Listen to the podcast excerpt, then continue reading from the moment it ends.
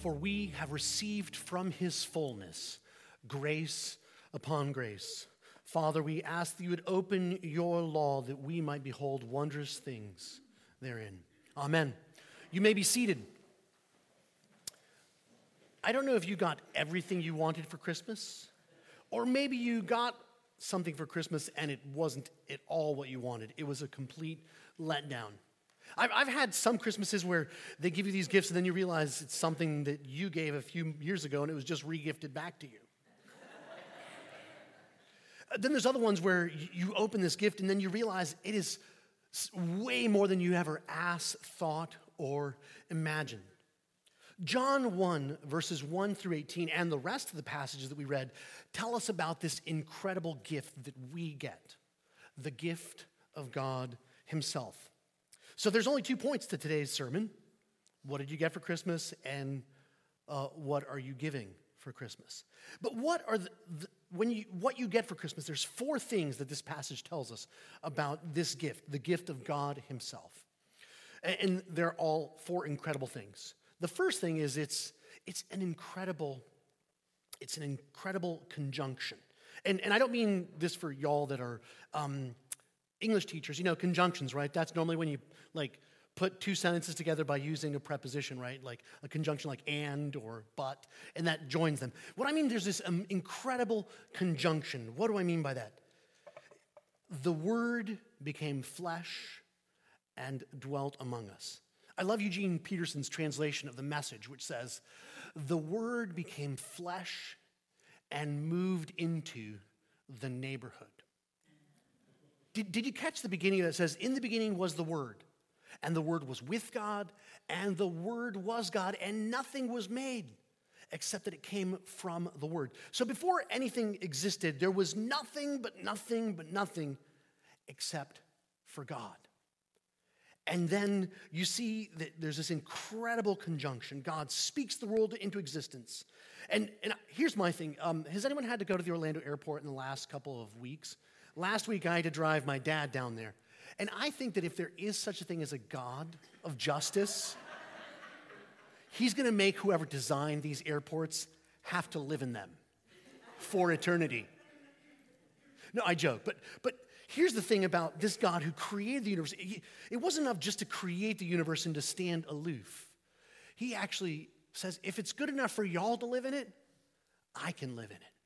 And he comes and dwells among us. Jesus, the creator, the Logos, the very principle that ordered it all, comes and makes himself one of us. God is wedded to flesh and blood in the womb of a first century Jewish girl. This incredible conjunction. The second thing that we find in this, this present that you and I get over Christmas is that it's, it's an incredible, it's an incredible condescension. What do I mean by that? Condescension. Like normally condescension is, is the lip that I get from my teenage daughter. No, just kidding. Just kidding. She's like super respectful. I love her. But have you ever had someone that speaks to you condescendingly? But what do I mean? I don't mean condescension in that way. I mean condescension in a different way. I mean the way that it was in 2003 um, when I was stationed in Korea, and you know, most other places and most other bases, you can go home for Turkey Day. Um, but because we're, we were at that place where the North Koreans still haven't signed a, peace treaty with the South Koreans. We were in a, still in a peacekeeping mission 50 some years later, well, now 70 years later. Um, so in 2003, we have all the, the soldiers, they're in their civilian clothes because it's Turkey Day. They're, they have the day off.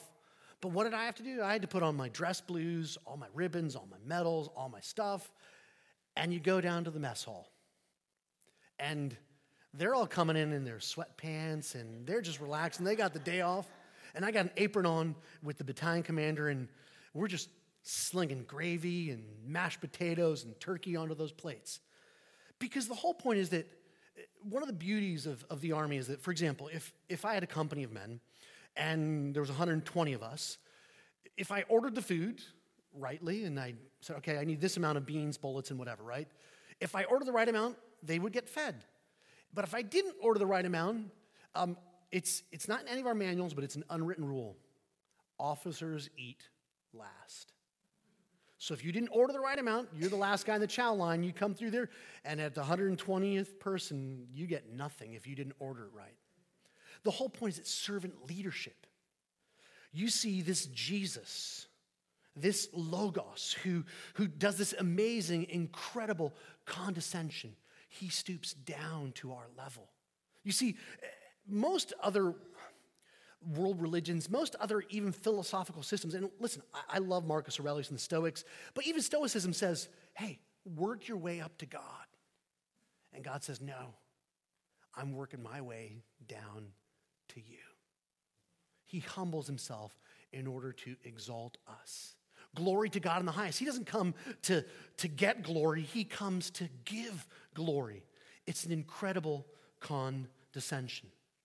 The third thing that you get in this amazing gift of Jesus is not just an incredible conjunction or an incredible condescension, but you get an incredible conjunction.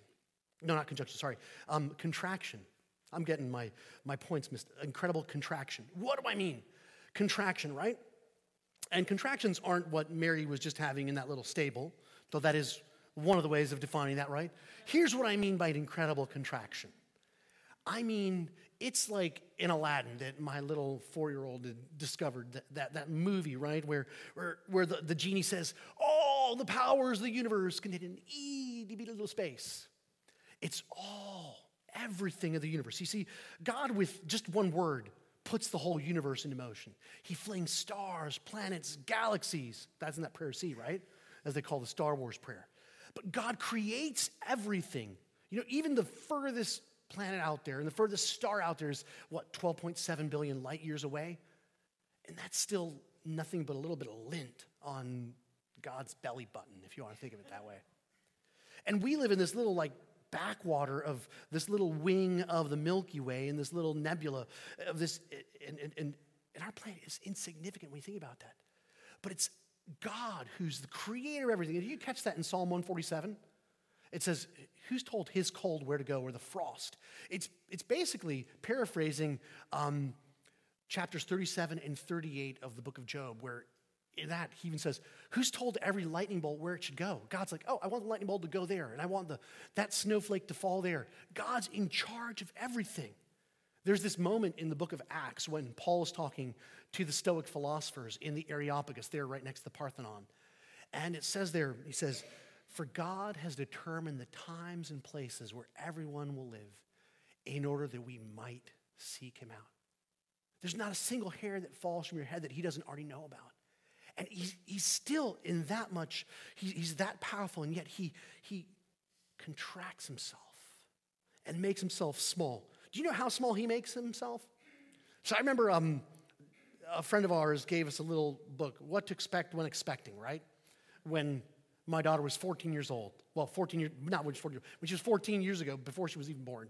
Uh, and um, what to expect when expecting. And, and it takes you through like all these, day one, here's what to expect, day two, right? Day one, right? So the God of the universe made himself what's called a zygote. Anyone know what a zygote is? A zygote is a unicellular organism. For 30 hours, you were a zygote in your mom's womb. For 30 hours, the God of the universe became a unicellular organism. Think about that divine contraction. All that big to all that little. All that little. This incredible contraction. And, and, how small did he make himself? So even 10 months later, as he's born, and then two years later, in what sometimes they call the fourth trimester, right? Um, the Logos, the one who is the Word himself, has to learn words from his Jewish mother and learn how to say those words Abba. Ima, daddy, mommy. So, an incredible contraction, which leads us to the fourth thing in this incredible gift that you get of God Himself coming to you an incredible commission. So, why do we get this gift? You know, there's the what did you get for Christmas? And why did you get this gift? And Galatians tells us that. We just read from Galatians chapter 3 and chapter 4. Um, Most theologians think that this is probably the earliest written book of the New Testament from the late 50s, early 60 AD. Um, some of the Gospels are like a little bit after that, maybe this Mark's in, in 60 some AD. But Galatians is the earliest book. It tells us the why. But God, in the fullness of time, sent his son, born of a woman, born under the law, in order to make us God's children. And that's exactly what it says there in John 1 that we read, right? To, to those that believe in him, he gave the right to become the children of God. But right before that, what does it say in John 1, right? It says, He came unto his own, that which he made, his own creation. The creator comes to his creation and says, I'm here. I've written myself into this amazing story, into your story, because I want to have a relationship with you. I want to get to know you. I don't just want to boom commands from, from a mountain far off. I want to live life with you. And what did we do? We betrayed his trust. What did we do? We persecuted him. In fact, the 28th of December is celebrated as the Feast of the Holy Innocents, right? And what happened in that? When Herod hears that, that the king of the Jews has been born, and he's, Herod is called the quote unquote king of the Jews, but he's actually from Idumea, which is across the Jordan River. He's actually the usurper, and he hears that the rightful king has been born. What does he do? He orders his henchmen to go to Bethlehem and find anyone below the age of two and kill them. And that's it's it's easy to like write Herod off as being the bad. He's he's the bad guy in this narrative. And you know, we if I would have been there, I would have been like that wise man, or I would have been like the shepherds, or I would have been like Mary. Actually, I think that when push comes to shove, we probably all would have been a lot more like Herod. Maybe not ordering the death of the innocents, but the idea of like, you're God, you made this universe, but actually, couldn't you just run the universe my way? Couldn't you just do things my way? But why does Jesus come? Jesus comes because of his incredible commission. His incredible commission. He comes to make us his children. When you read the book of John, the Gospel of John, the interesting thing about the Gospel of John, uh, in the whole Gospel, it refers to us as the children of God. Not once does it ever refer to us as the sons or daughters of God because John is doing that as a rhetorical device, as a liter- literary device to, to tell us how amazing, exalted Jesus is. He's called the Son of God. We're called the children of God. But the whole point is that God wants to adopt us and bring us into his family. And, you know, if it's like what Mark Twain said, right? Family's a bit like fish. Three to five days later, they start to stink. You're like, I can't wait for my in laws to like leave after Christmas, or I can't wait for my kids to leave and finally have a house here in New Smyrna back to myself. Some of y'all are smiling. But the whole point, Jesus comes to restore right relationship between us and God, that we might cry, Abba, Father. Abba, it's, it's one of the first words we ever learn. We learn yes, we learn no, but we also learn how to say daddy, right? John Paul II said that it's very easy to become a father, but it's actually hard to become a dad. Think about that. And I don't know, you, you may have had a great dad growing up. You may have had a very imperfect dad growing up. But you have a perfect father in heaven who wants you to say, Abba, Father. He wants to restore that right relationship. So, this Christmas, on this seventh day of Christmas, God wants to remind us that we get an incredible conjunction, an incredible condescension, an incredible contraction, but an incredible commission because Jesus goes to the cross to restore that right relationship between us and his Father. He wants us to be adopted so that we can cry, Abba, Father. Father, we thank you for this incredible gift of your Son. We thank you that you have made us one and adopted us into your family. And we can call you Father and we can call everyone else brother and sister. So, Lord, as we reflect on that, we ask, Lord, let us know what we need to give you this Christmas. Just as you have given yourself to us, may we give ourselves to you and ourselves to others this Christmas. We ask this all in Christ's strong name. Amen.